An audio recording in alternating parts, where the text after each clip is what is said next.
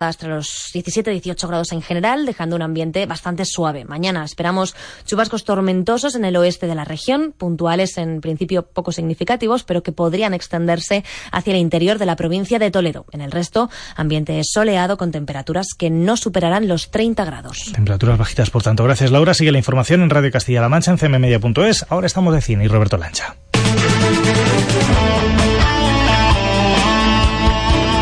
Servicios informativos. CMM Radio.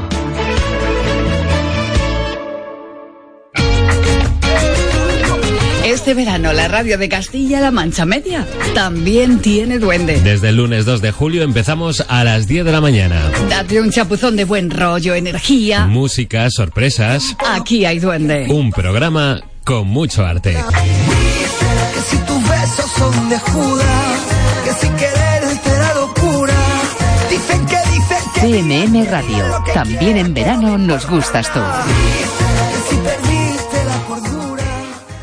En Radio Castilla-La Mancha, ¡Silencio! ¡Silencio! ¡Cámara! Callarse un momento para que se me oiga bien. ¡Acción! estamos de cine. Amigos, siempre recordaréis este día como el día en que... ¿Estás listo? ¡Oh, sí! Y más allá!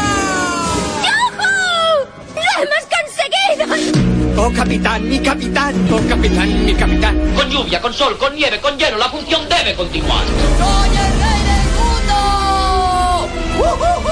Aquí comienza el programa de cine de Radio Castilla-La Mancha.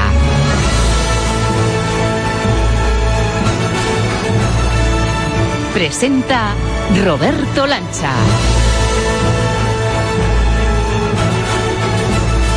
¿Qué tal amigos, señoras, señores? ¿Qué tal ha ido la semana? ¿Qué tal llevan estos calores, los altibajos del Mundial de Fútbol, las vacaciones de los peques? Espero de corazón que lleguéis a este punto con ganas de disfrutar de una hora de cine y de radio que te adelanto viene con movimientos y con cambios. El primero, la confirmación de que por fin baja el IVA del cine del 21% al 10% es decir, más de la mitad. Ojalá por ello que más pronto que tarde se note en el precio de las entradas o en promociones especiales que arrastren al público a las salas, porque falta hace. Y es que esta semana, pese al estreno de una buena película de terror como Hereditary o la comedia española El mundo es suyo, el movimiento en las salas no ha sido nada alentador. Y es que hace falta que el cine sea más asequible para el bolsillo y, por qué no decirlo, dar un paso hacia el futuro. Potenciar el atractivo de las salas, que ir al cine vuelva a ser una experiencia única 100 veces mejor que ver una peli en casa. Mejor imagen, mejor sonido, máxima comodidad. Bueno, pues de eso vamos a hablar hoy con un experto en Estamos de Cine, el jefe técnico y de proyecciones de la cadena MK2 y de uno de los mejores cines de toda España, el Cinesur Palacio de Hielo de Madrid. ¿Qué tipo de proyección impecable nos espera? La respuesta aquí en solo unos minutos. Por ahora lo que vamos a ver esta semana en los proyectores 4K que imperan en estos momentos son películas como Sicario 2, la española Casi 40 de David Trueba y un sorpresón, el restreno en salas 46 años después de El Padrino, en la mejor calidad y con la opción de la versión original, un cóctel de novedades que vamos a poner sobre la balanza de nuestro crítico Alberto Luquini. Pero atención también al cóctel de noticias que trae Marta Lovera con títulos en el zurrón como Los Vengadores 4, El Resplandor 2, Watchmen o rodajes tan sorprendentes como el Terminator 6 que se ha estado rodando, lo oyes bien, en Castilla-La Mancha. Va a ser la antesala del postre musical que está ultimando ya nuestro sumiller y masterchef de las bandas sonoras. Ángel Luque, que hoy, en medio de este calor y este bochorno, nos anima a refrescarnos zambulléndonos en un río muy especial, el río de la vida porque esta película de Robert Redford del año 1992 exhibe una maravillosa composición de Mark Isham que queremos compartir y disfrutar contigo. Así bien, este episodio 94 de Estamos de Cine, que si de algo puede presumir para empezar, es de tenerte a ti ahí a la escucha y con ganas de escuchar lo que hemos preparado. Un lujo para quienes hacemos radio latiendo cine y que sin más demora subimos el telón para presentarnos con las ganas y la energía de siempre. Por algo nos llaman...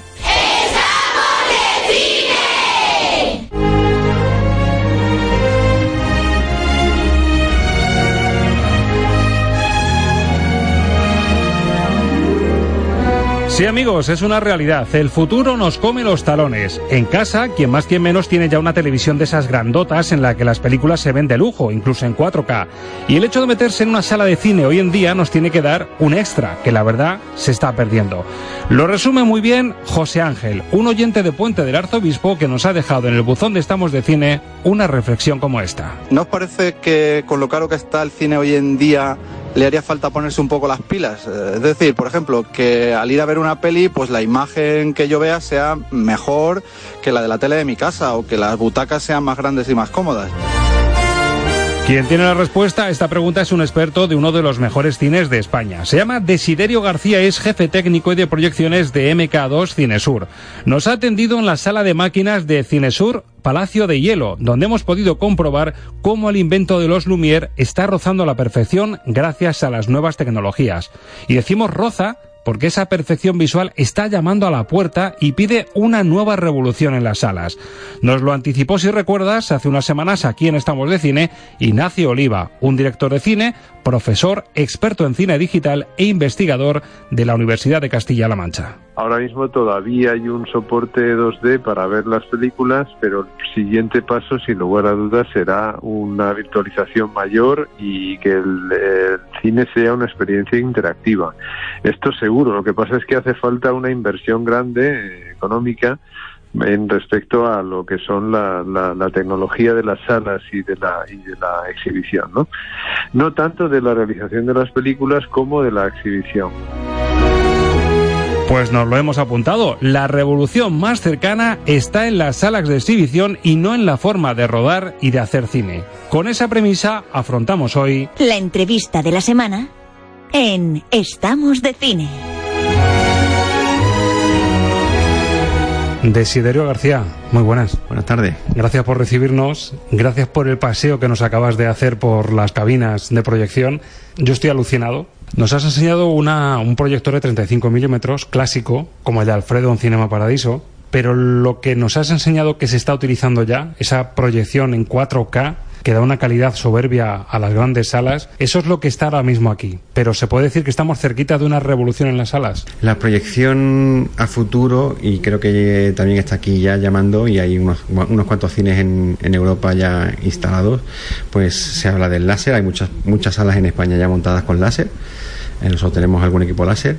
Y hay una tendencia en el cine Europe de este año, se hablaba de esas pantallas de paneles de LEDs, ¿no? Que Samsung está ahí, bueno, tiene la tecnología desarrollada y solamente tiene que mostrarla y venderla a los cines, ¿no? Esto se parece un poquito al momento del vídeo en el que estaba el beta, el VHS, o un poquito después también el Laserdisc, el Blu-ray de la actualidad, pero que no se sabe realmente por dónde van a tirar los acontecimientos, las tendencias.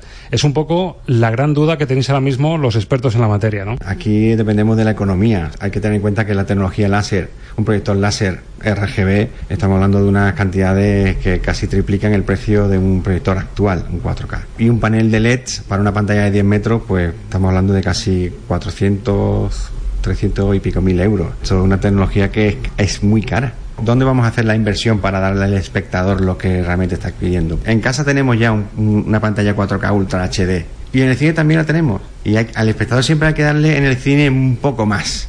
Y está claro que llegará un punto en el que la, el exhibidor pues, y el empresario tiene que dar ese salto. ¿no? Dolby tiene ahora mismo el sistema Atmos.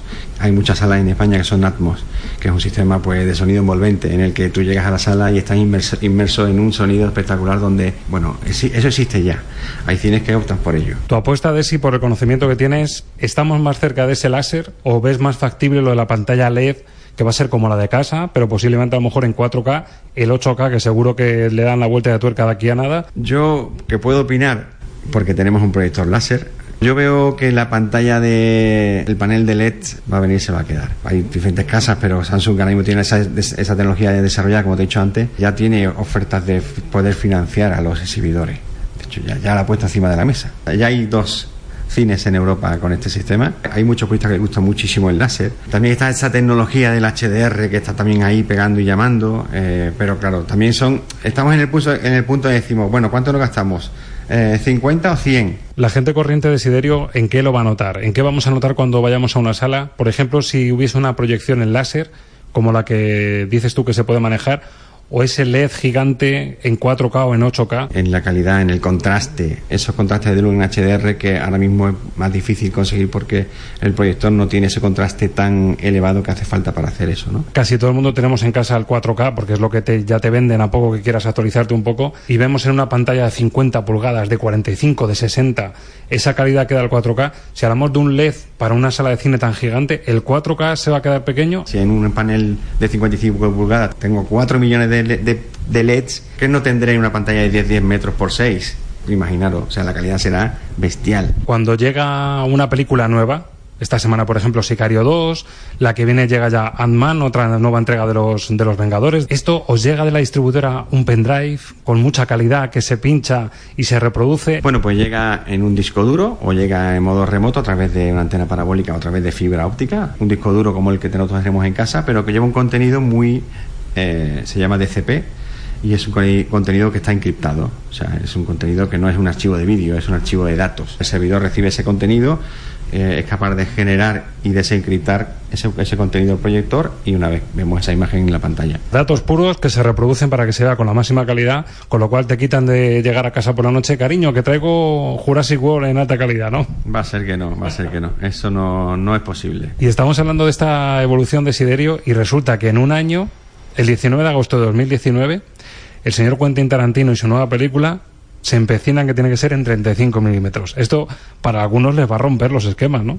Pues sí, a Quentin se le ha antojado hacer su película en 35, se va a proyectar en 35 y nosotros lo vamos a proyectar en 35. O sea que el purista que le guste ver esa película en 35 podrá verla aquí en Madrid o en Toledo en 35 milímetros. Reconoce que en el fondo te gusta un poquito pensar en que va a llegar esa fecha y que vas a tener que volver a poner una en 35 milímetros, disfrutar de los granitos del celuloide clásico de toda la vida y encima con el sello Tarantino, claro. Pues sí, mira, tengo los pelos de punta, lo, lo, puedes ver tú mismo. Soy un amante del 35 milímetros. He vivido grandes experiencias y cosas muy bonitas en 35 milímetros. No es un volver atrás, sino es volver a recordar, ¿no? Yo que soy gran amante, como hemos hablado, de Cinema Paradiso, una película que en casa está repetida varias, varias veces y en casa mi niño habla de esa película como algo que le llevan en la sangre eh, proyectar en 35 una película que la que el director quiere que sea en 35, creo que va a ser algo muy importante y va a tener una repercusión. ¿eh? Lo que sí te digo, Desiderio, con la mano en el corazón, si lo que me has enseñado hoy, cómo van los proyectores, cómo va la tecnología, el conocimiento informática que hay que tener de sonido, esto por Alfredo de nuestro cinema lo ve y le da un ictus pero al minuto, ¿eh? Yo creo que disfrutaría. Alfredo estaría disfrutando y lo vería. Se adaptaría, yo creo que se adaptaría. Y Totó yo me siento ese totó, pues lo veo como, bueno, no podemos negarnos a la, al adelanto, no lo podemos negar a día de hoy. Si fuésemos un poquito más allá y nos metemos ya en butacas que se mueven, en aire que te llega a la cara en el momento en el que la acción lo requiere, o un salpicón de agua, vibración de la butaca también, ¿todo eso te crees que mm, nos estamos pasando o eso está por llegar? Porque yo he visto anuncios ya Desiderio de que eso está ahí. Sí, de hecho ahí está. Tenemos sala aquí en Madrid que tiene ese tipo de sala y tienen un público que lo aceptan. Es otra tecnología más que está aquí, igual que el 3D, estuvo durante un tiempo, aunque ya el 3D un poquito ha pasado así como por encima, ¿no? Yo lo veo mucho, muy, muy enfocado para mejor para parques temáticos, porque igual hay contenido para eso. Yo no creo una película de Woody Allen tenga sentido poner una sala de ese tipo. Lo veo por una película de acción, una película en la que sí requiere ese tipo de... Bueno, no, hace falta que, que explique mucho más sobre esto, ¿no? Pero... Y creo que también tiene su cuota de mercado en, España. ¿no? Desiderio García, responsable técnico de proyecciones y sonido de MK2 Cinesur, gracias, como te digo, por iluminarnos de cara al futuro. Y sea en pantalla LED gigante, con láser, con el proyector 4K que tenemos ahora mismo, que viva el cine, siempre. Que viva, gracias.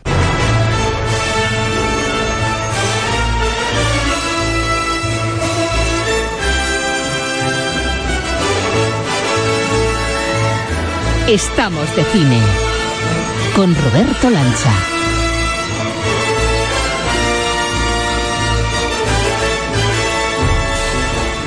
Don José Luis García, muy buenas. ¿Qué tal? Muy buenas, aquí estamos. Don Carlos Aura, bienvenido a Estamos de Cine y un enorme gracias por atendernos en su casa. Nada, aquí estoy a tu disposición. Raúl Arevalo, Raúl, muy buenas. Muy buenas, ¿qué tal? Rodrigo Sorogoyen, muy buenas. ¿Qué tal? Señor Cuerda, gracias por atender la llamada de Estamos de Cine, ya sabe que está en su casa. Muchas gracias. Hasta la próxima. Un abrazo. Alex de la Iglesia, muy buenas. ¿Cómo estáis? Muy buenas. José Mota, muy buenas. Buenas, ¿qué tal? Bienvenido amigos? a Estamos de Cine de Radio Castilla-La Mancha. Un placer estar en mi casa. Y ahora amigos, que nadie se mueva, en un instante vamos a estar en las salas de cine, pero antes nos esperan el hall de noticias noticias nuestra reportera más internacional, Marta Lovera. Newsroom. Las noticias flash de la semana en Estamos de Cine. Además trae Marta ese brillito en los ojos de traer cositas jugosas y además primicias chulas. Hola Marta, muy buenas. Hola, ¿qué tal? De hecho, empezamos fuerte y desvelando uno de los secretos argumentales que rodea la segunda entrega de Los Vengadores Infinity War. Ya se ha podido ver, aunque eso sí, solo un selecto grupo de espectadores VIP, podríamos decir, los primeros detalles de la que será la cuarta entrega de los aclamados y multimillonarios Avengers. Sí, una de las películas más esperadas de 2019 y que tiene que retomar un final que dejó por los suelos a muchos fans de la saga. En el marco de Cine Europe, el evento que ha tenido lugar estos días en Barcelona, Marvel Studios sorprendió presentando las primeras imágenes de Vengadores 4, que confirman la existencia de varias realidades alternativas y un dispositivo tecnológico que permite viajar por ellas. En el metraje exhibido se ve a Ant-Man hablando con Tony Stark sobre una nueva herramienta de tecnología que les permitirá viajar a múltiples realidades y recoger las gemas de infinito. Para saber el título de la nueva entrega habrá que esperar al lanzamiento del tráiler de Capitana Marvel a finales de este año. Atención también a este nuevo fichaje, Jeremy Irons, uno de los grandes de Hollywood que va a participar en la adaptación de Watchmen que está preparando HBO.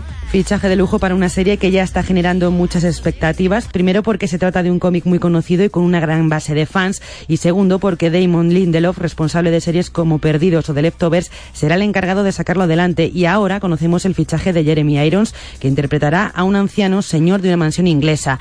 Es el regreso del actor ganador del Oscar por El misterio de Von Bulow a televisión después de participar en Los Borgia.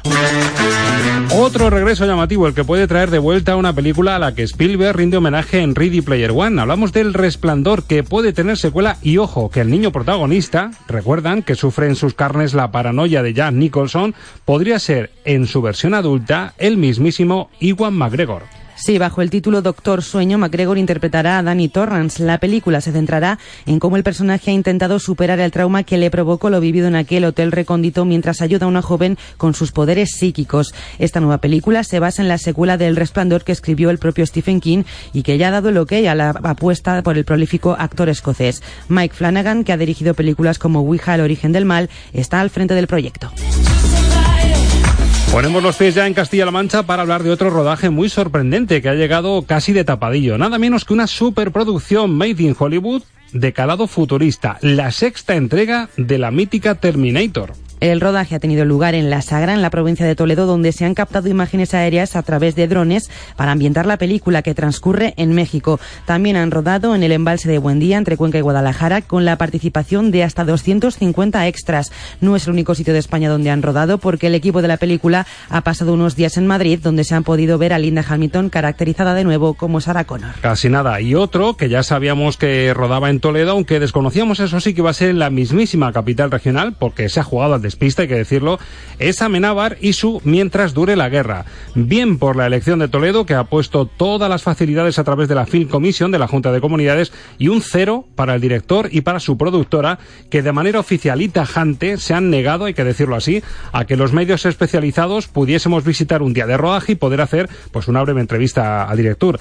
Al director, actitud totalmente contraria a la del equipo de José Luis Cuerda y tiempo después, que si recuerdas, no solo presentaron oficialmente aquí en Toledo y ante los medios el proyecto, sino que también nos permitieron vivir in situ una jornada completa de rodaje. Un 10 para cuerda, y rotundo suspenso para su ahijado, por cierto, que debería tomar nota del hombre que le descubrió y que apostó por él. No es tan difícil prestar un poquito de atención a los medios. Mm, yo no lo entiendo porque al final somos los que promocionamos sus películas y tampoco cuesta tanto. Pues nada, viene aquí, rueda y adiós, hasta luego amigos, que se lo va a hacer.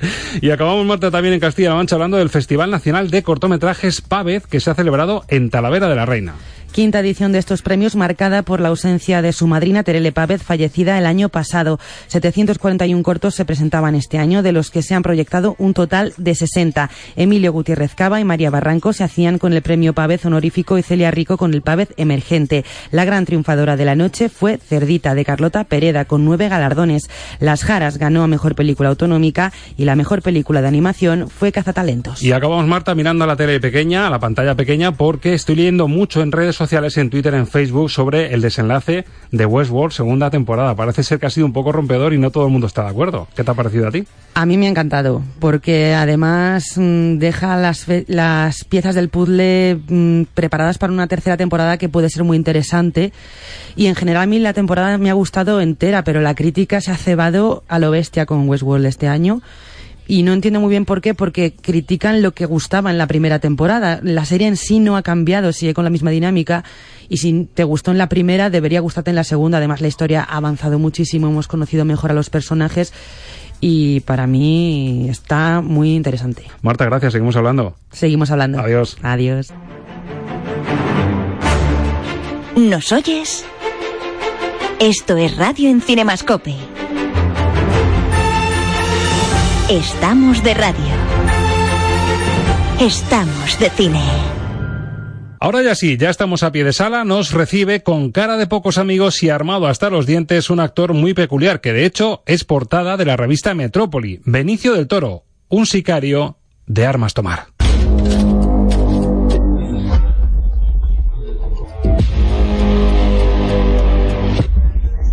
Los estrenos de la semana en el filtro Lucchini. Y ojo que también viene armado, pero con su criterio selecto habitual y con su bisturí afilado, nuestro crítico de cabecera y conciencia cinéfila. Alberto Luquini, muy buenas. Hola, muy buenas. Bueno, pues vuelve del toro tres años después del primer sicario con el sello del mismísimo Denis Villeneuve, esta vez con el sello de Estefano Solima, es el realizador de la potente Suburra de 2015 y perdemos esta vez eso sí a Emily Blunt, permanece Josh Brolin y se incorpora Matthew Modine. Frontera México-Estados Unidos, la guerra entre los cárteles de la droga cruza otra línea roja y ahí nos coloca este nuevo sicario, el Día del Soldado.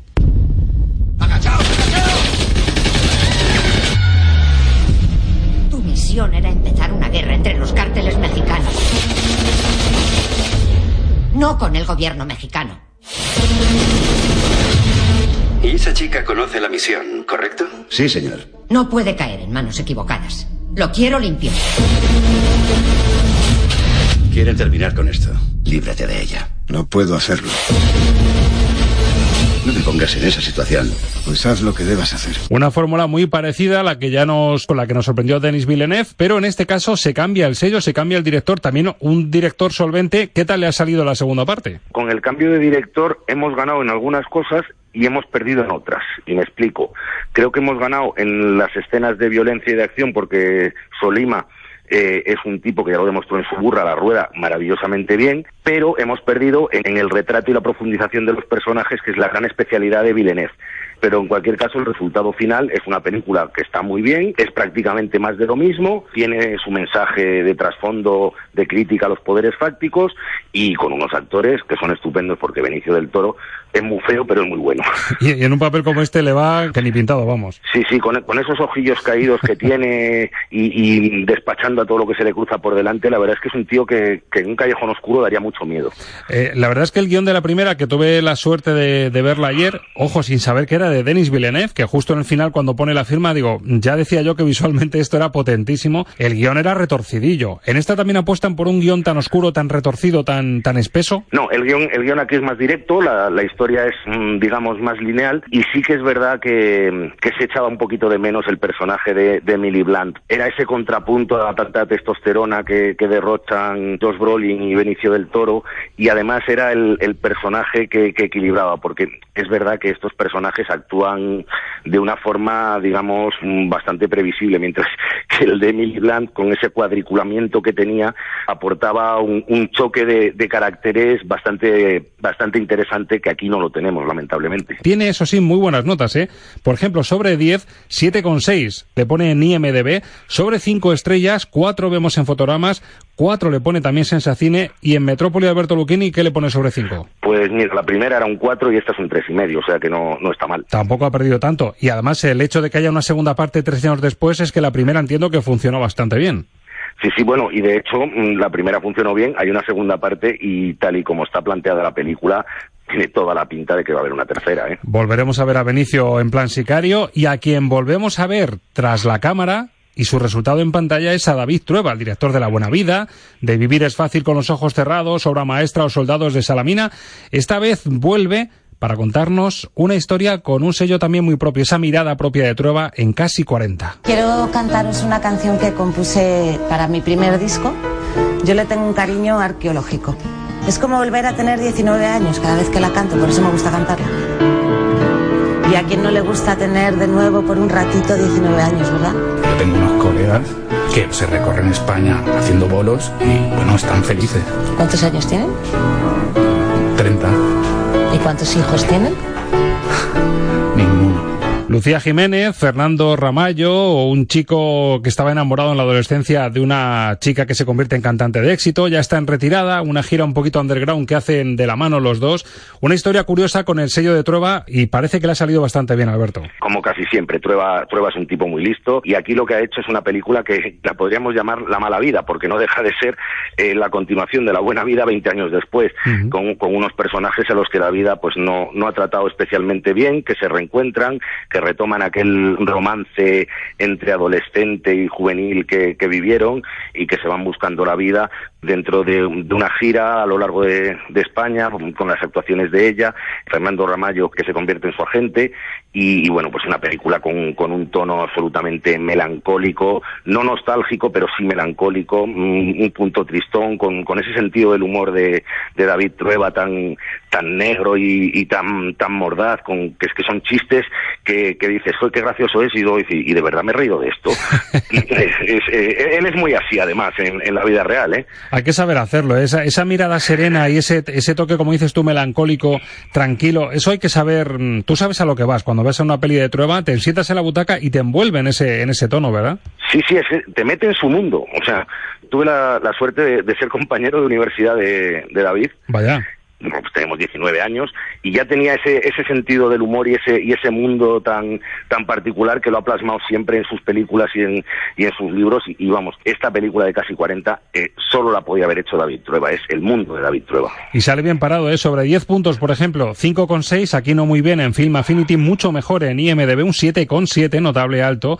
Sobre 5 estrellas 3 y media le ponen en Sensacine 4 en Fotogramas y 4 en Cinemanía. Alberto Luchini que le pone a su ex compañero Trueba media también. Tres y media que no está mal, es la comedia española de la semana con ese toque, esa mirada especial de Trueba. Y ojo, una de las sorpresas, peli francesa, de Albert Dupontel. Nos vemos allá arriba. Tu familia lleva esperándote cuatro años, pero tu padre se alegrará de que vuelvas de la guerra incluso con la cara un poco deformada. Ahora que la guerra ha terminado, ¿quieres desaparecer? No queda nada de él. ¿Quieres vender monumentos a los muertos? Dice no a los vivos. El director de Bernie o de Nueve meses de condena, estamos en noviembre del año 1919, dos supervivientes de las trincheras, uno que es un magnífico ilustrador, el otro pues un modesto contable y que deciden montar una estafa sobre los monumentos a los muertos de la guerra. O sea, un tema bastante farragoso, bastante surrealista, pero tiene pinta de, bueno, en Francia ha sido un exitazo, un montón de premios, aquí llega un poco más en el circuito de versión original, pero ¿por qué nos la recomiendas, Alberto? Primero es una película, vamos a ser honestos, un poquito rara por lo que cuenta, por cómo lo cuenta y porque son muchas historias entrelazadas, todas ellas con un, único objetivo, que es eh, lanzar un, un, salvaje mensaje anti, antibelicista, antimilitarista y anti y antipoderes fácticos. No deja títere con cabeza entre políticos, eh, iglesia, eh, judicatura. Bueno, se, se carga todo lo, lo, que lo que tiene por delante. Eh, está contada en, en un gran flashback del personaje de Dupontel frente a un policía uh -huh. y, y, ese flashback arranca en las trincheras en el último día de la, de la Primera Guerra Mundial cuando por capricho de un, de un teniente pues los soldados les mandan a, a una escabechina cuando ya se estaba firmando el armisticio y, y, queda completamente desfigurado el, el, este protagonista. No sé, es, es, una película, ya digo, extraña pero, pero hipnótica. Traducido en estrellas sobre cinco, ¿qué le pones a Nos vemos allá arriba? Pues un, un cuatro bien hermoso. Bueno, pues si se la encuentran en salas, que sepan que es eh, un poco el ejemplo que nos vamos a encontrar esta semana del otro cine, pero para mí, pese a estos estrenos y a estas novedades, lo que realmente es noticia, que se vuelva a ver en cine esto que vas a escuchar.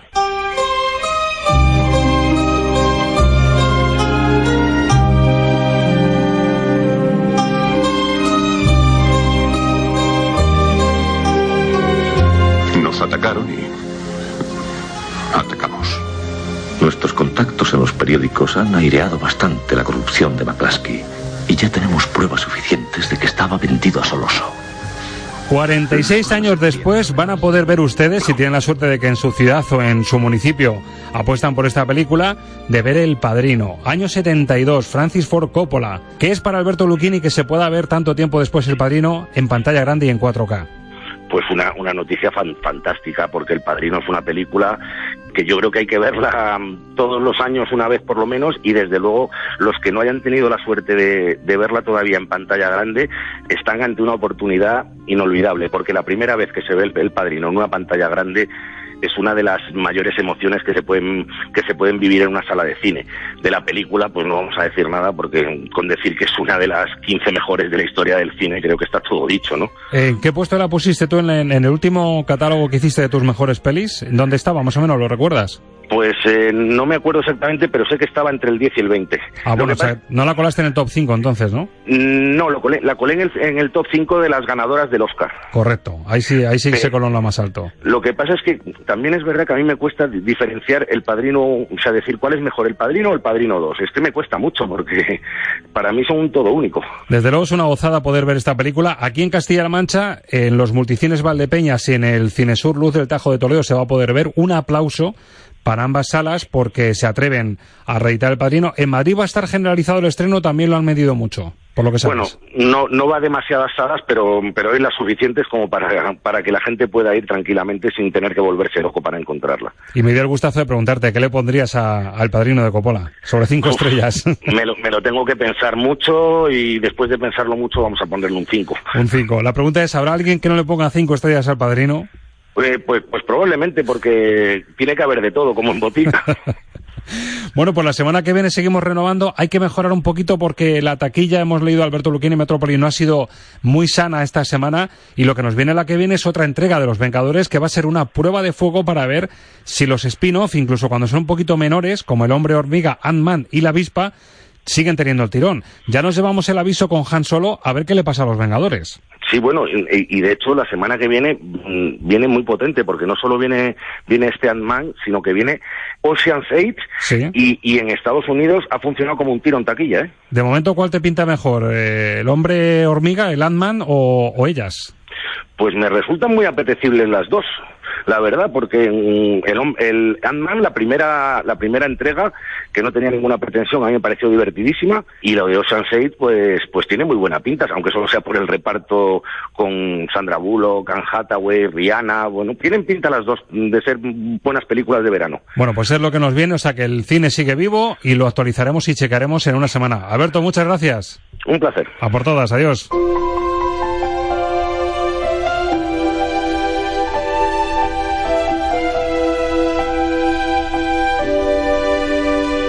Estamos de cine.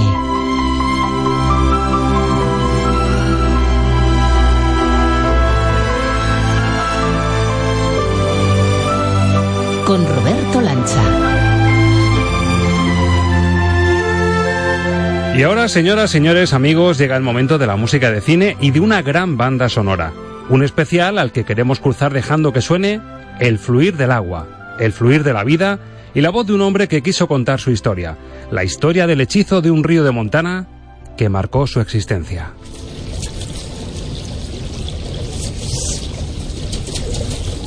Hace mucho tiempo, siendo yo un muchacho, mi padre me dijo, Norman, ¿a ti te gusta escribir historias?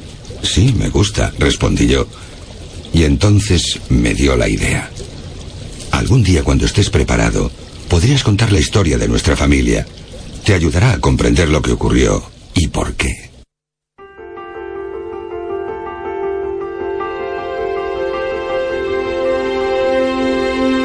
Lo que ves es lo que oyes. Música para soñar cine con Ángel Luque.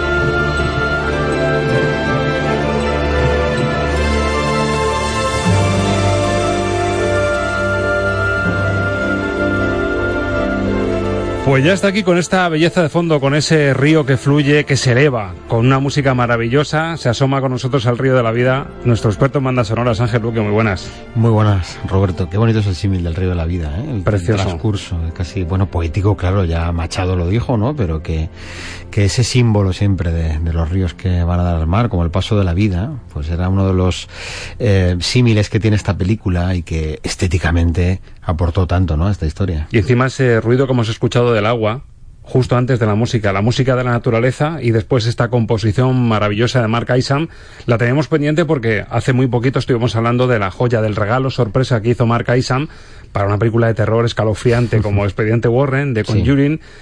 que le regaló ese tema familiar de la familia Warren, que fue una sorpresa, y ahí me quedé yo con la matrícula, digo, El río de la vida del señor Mike Isham, seguramente su gran joya, eh, Sí, de banda sonora. Es una belleza absoluta y ya lo comprobamos con este primer tema, el, el buen pescador. Y sí, y además una película que, mm, bueno, mm, yo no sé hasta qué punto es conocida. Yo entiendo que sí, porque, bueno, el cine de Robert Redford, o mm, si quieres, eh, aunque sea porque era de las primeras películas que Brad Pitt eh, comenzaba ya un poquito a despuntar, eso también la hizo un poco simbólica, aunque yo la enmarco esta película más dentro de ese registro que tiene Robert Redford casi en algún momento de, cine independiente, ¿no? Y, sin embargo, más o menos triunfó, aunque no llegó a dar lo que la película tenía que dar.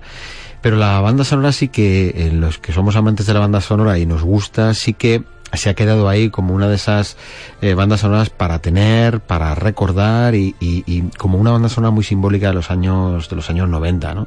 Cuando se habla de esta banda sonora siempre se dice que es un homenaje al folk americano. Claro, hay que entender que el folk americano es una mezcla de diferentes cosas porque eh, América eh, como tradición musical, vamos a decir que tiene una historia muy corta, como su propia historia también es corta. Entonces, las influencias son sobre todo eh, de, de aquellos que fueron a, a hacer su vida o a conquistar eh, la vida eh, en América, muchos de ellos sobre todo irlandeses, ¿no? Con lo cual la banda sonora tiene esas reminiscencias de la música tradicional irlandesa, pero vamos, yo creo que Mark Isham lo que, lo que intentó hacer, y le salió muy bien, es eh, darle el carácter contemplativo que esta película, que esta película tiene. Es decir, eh, yo no sé si Robert Redford, vamos, creo que no, bajo mi opinión, consiguió el resultado que podía esperarse de esta película, de esta historia.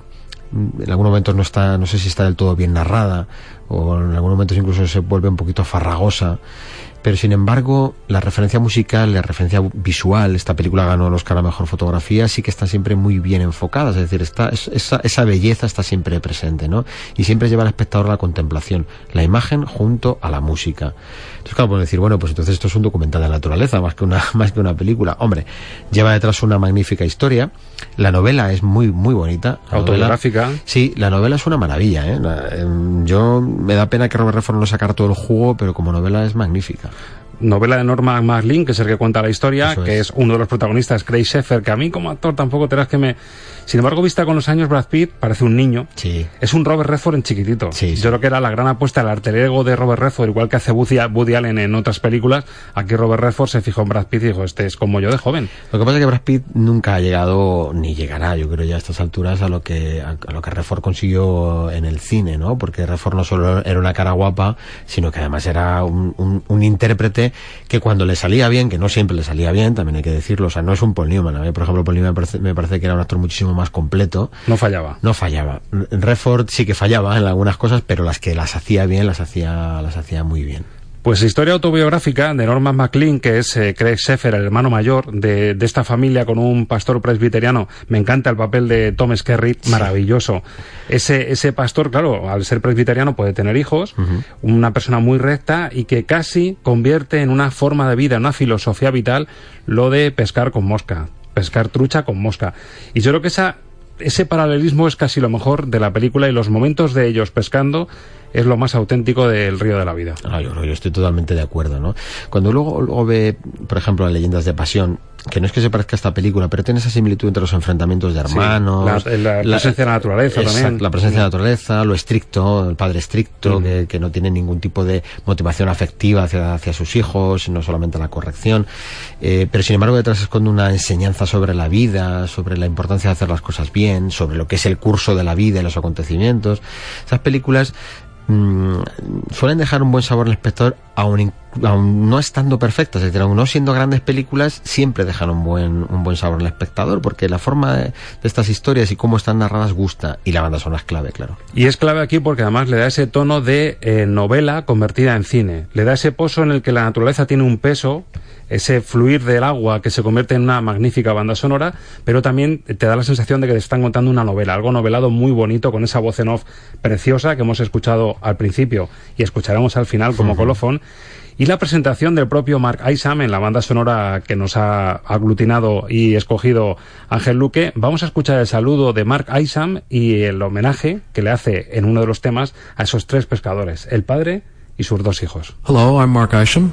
I'm the composer of the music for A River Runs Through It.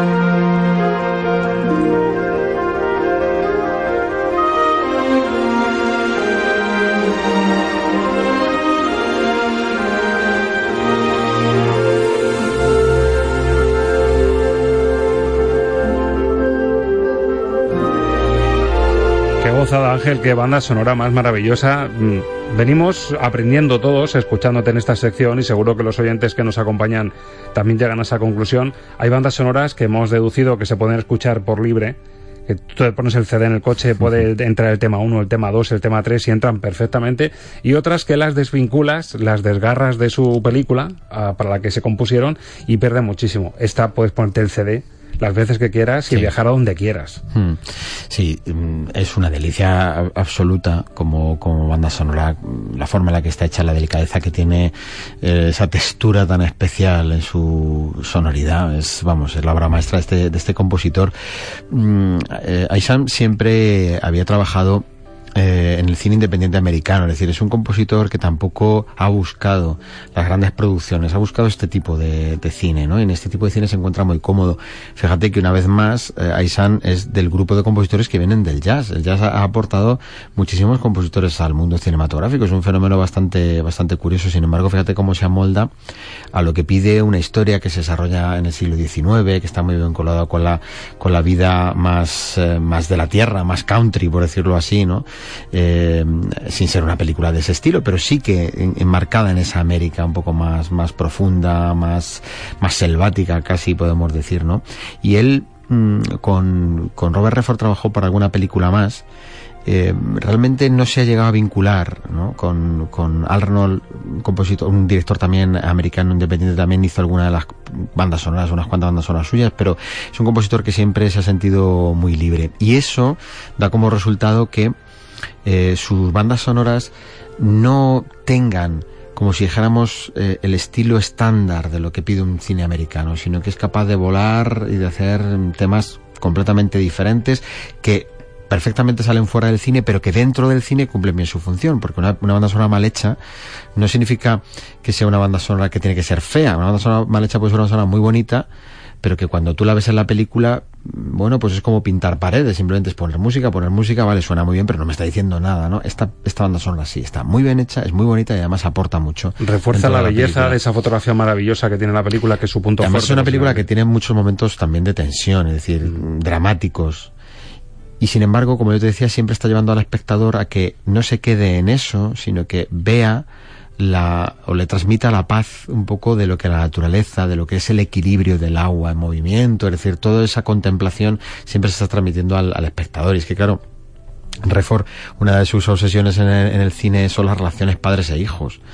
No, hay que olvidar su, su gran película Ordinary People, Gente Corriente, por la que ganó el Oscar al mejor director, su primera película además, y era también una historia de conflictos. Y de nuevo aquí vuelve a ese, ese tema del conflicto padres e hijos que a él le interesa, le interesa tanto, y, y lo lleva a la naturaleza que también le interesa, le interesa tanto, ¿no? Y eligió a Mark Isham porque sabía que era el compositor que mejor iba a captar algo que era, no quiero hacer la típica película americana, quiero hacer otra cosa.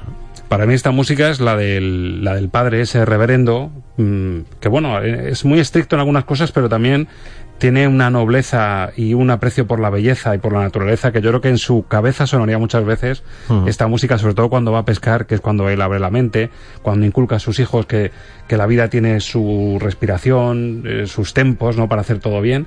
Y de hecho el tema que vamos a escuchar es eh, el momento en el que no puedes dudar. Otra simbología, otro paralelismo entre la vida y la pesca, el momento en el que tienes que estar fino, tener el pulso certero. Y hemos desperdiciado antes una oportunidad, Ángel, que cuando hemos escuchado el saludo de Mark Isam, podríamos haber dicho, hemos conseguido contactar en Hollywood con Mark Isam y nos ha dejado este mensaje para Estamos en Cine. Hemos Ha dejado... sido una oportunidad perdida porque hubiera quedado, vamos, pues eso, redondo, ¿no? Yo creo que los oyentes nos comprenden, son aliados nuestros, así que este es el saludo para Estamos de Vamos Cine. a lucirlo bien, vamos a lucirlo. Del director de la banda sonora del Río de la Vida, Mark Isam. Hello, I'm Mark Isham. I'm the composer of the music for A River Runs Through It. Pues ahí está el saludo de Mark. Qué bien, qué bien entendemos el inglés. ¿eh? Yo cuando lo escucho digo, estoy mejorando mi inglés, qué bien se le entiende. Pronuncia fenomenal. Pronuncia muy bien, sí, sí. Es un extracto que se puede escuchar en la banda sonora que suena así de bien como su música y este es el instante que decíamos, el momento en que no puedes dudar con el sello del señor Mark Isam.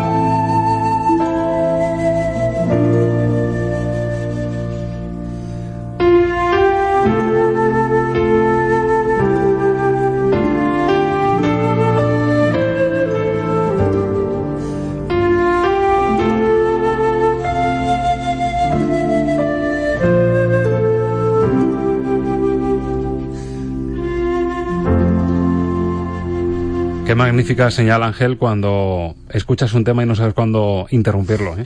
Sí, además es que yo ahora mismo escuchándolo me estaba sintiendo totalmente como, como si lo oyera por primera vez y es que te mete te mete en tu interior, ¿no? Que es algo muy muy bonito y que la película yo creo que también consigue en muchos momentos y, y te traslada perfectamente a esa añoranza, a esa melancolía, ¿no? De las cosas también que yo creo que esa película es un homenaje a las cosas hechas de manera casi artesanal, ¿no? Esa forma de pescar donde eh, el, el, pescador es casi como un elemento más de ese proceso de la naturaleza, es decir, no, no es un no es un invasor que va, sino es eh, alguien que respeta la naturaleza, que la admira y que por lo tanto sabe integrarse en ella de una manera, pues eso, casi artesanal, porque todas las partes de la película donde se explica cómo se debe cazar y los tipos, perdón, cómo se debe pescar y los tipos de, de pesca que hay, que, que, que, te quedas impresionado. El ¿no? tipo de mosca la que utilizas, cucharilla, ¿cuál la, pesca, usando? la, mosca, el tipo de mosca, etcétera, y la forma de lanzar el lazo, que es Eso está muy bien rodado, imágenes, ¿no? que es el cartel de la película, Eso ¿no? es. con ese perfil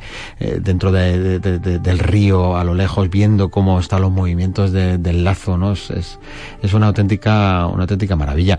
Mm, Esta, esta banda sonora también tiene una inspiración de algo que en los años 90 se hacía mucho y era eh, acudir a alguno de los compositores que estaban eh, un poco en la época del New Age, que es lo que se llamaba entonces, o como se empezó a llamar algunos tipos de música, aunque luego eso no se entendió bien y desapareció la terminología, pero entonces se les llamaba así, que eran muchos de los compositores que hacían lo que era la música instrumental del tiempo, del momento, ¿no?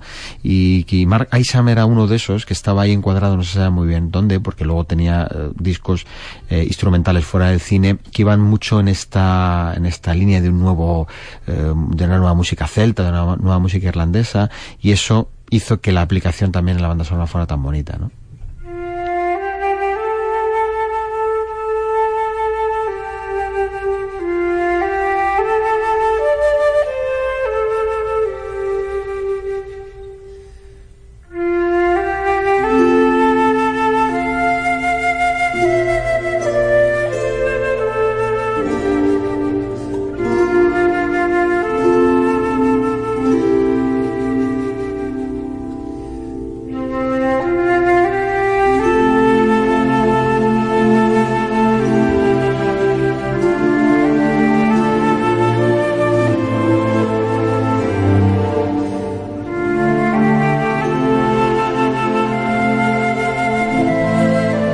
Y sabes tú, Ángel, y saben los oyentes que cuando llegamos a este punto y estamos casi despidiendo programa y poniendo el broche, el lacito final a esta sección de bandas sonoras, a mí me gusta recuperar algún texto, algo relacionado con la película o incluso con la vida o con el cine.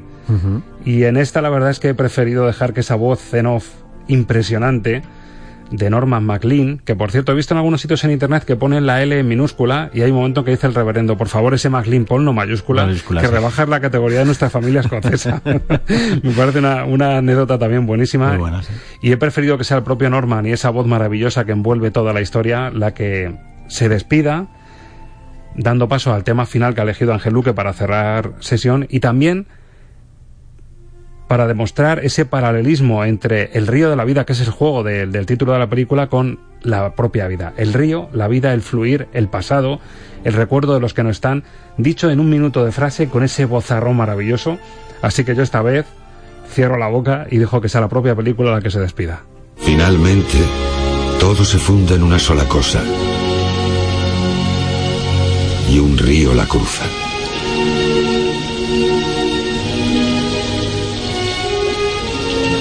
El río que fue excavado por el gran diluvio universal y corre sobre las piedras desde el sótano de los tiempos.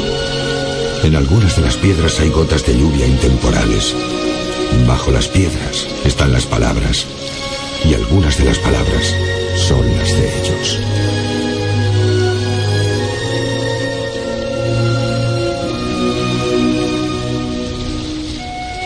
Estoy hechizado por las aguas.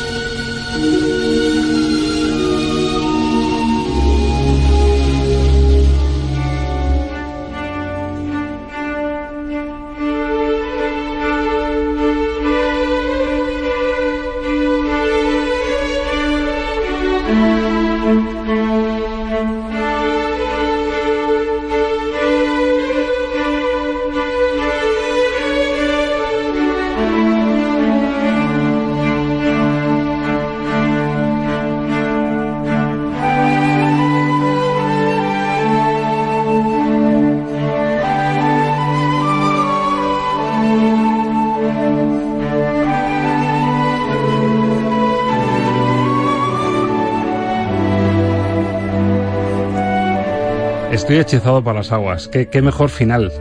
Son de esos finales que, que, que uno se queda totalmente atrapado ¿no? en la, en la historia, ¿no? Y son de esos finales que dices, "Mm, qué pena que la película en algunos momentos me haya casi aburrido, porque tiene momentos que son un pelín aburrido, ¿no? Pero qué final tan emotivo, tan A mí casi me emociona al final, pero muy casi, ¿eh? Muy casi. El final... A mí me emocionó muchísimo cuando lo vi por primera vez y cuando recuerdo este final me emociona muchísimo porque es muy bello el texto además. Ya digo que la novela es muy recomendable, tiene pasajes bellísimos, está escrita de, de manera magnífica.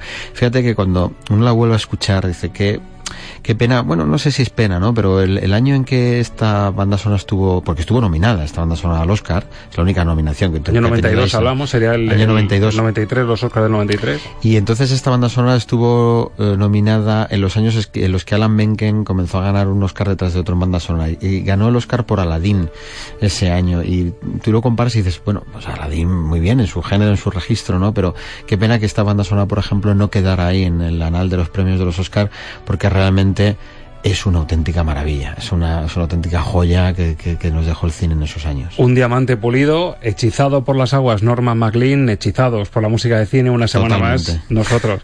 Ángel, gracias, ha sido un placer. Gracias a ti, Roberto, un placer siempre. Y a ustedes, amigos, gracias también por eh, ceder este ratito de su tiempo a Estamos de Cine. Si les parece bien, en una semana, otro sorbito de este programa de radio y de cine en Radio Castilla-La Mancha. Gracias, como siempre, por saber escuchar en pantalla grande.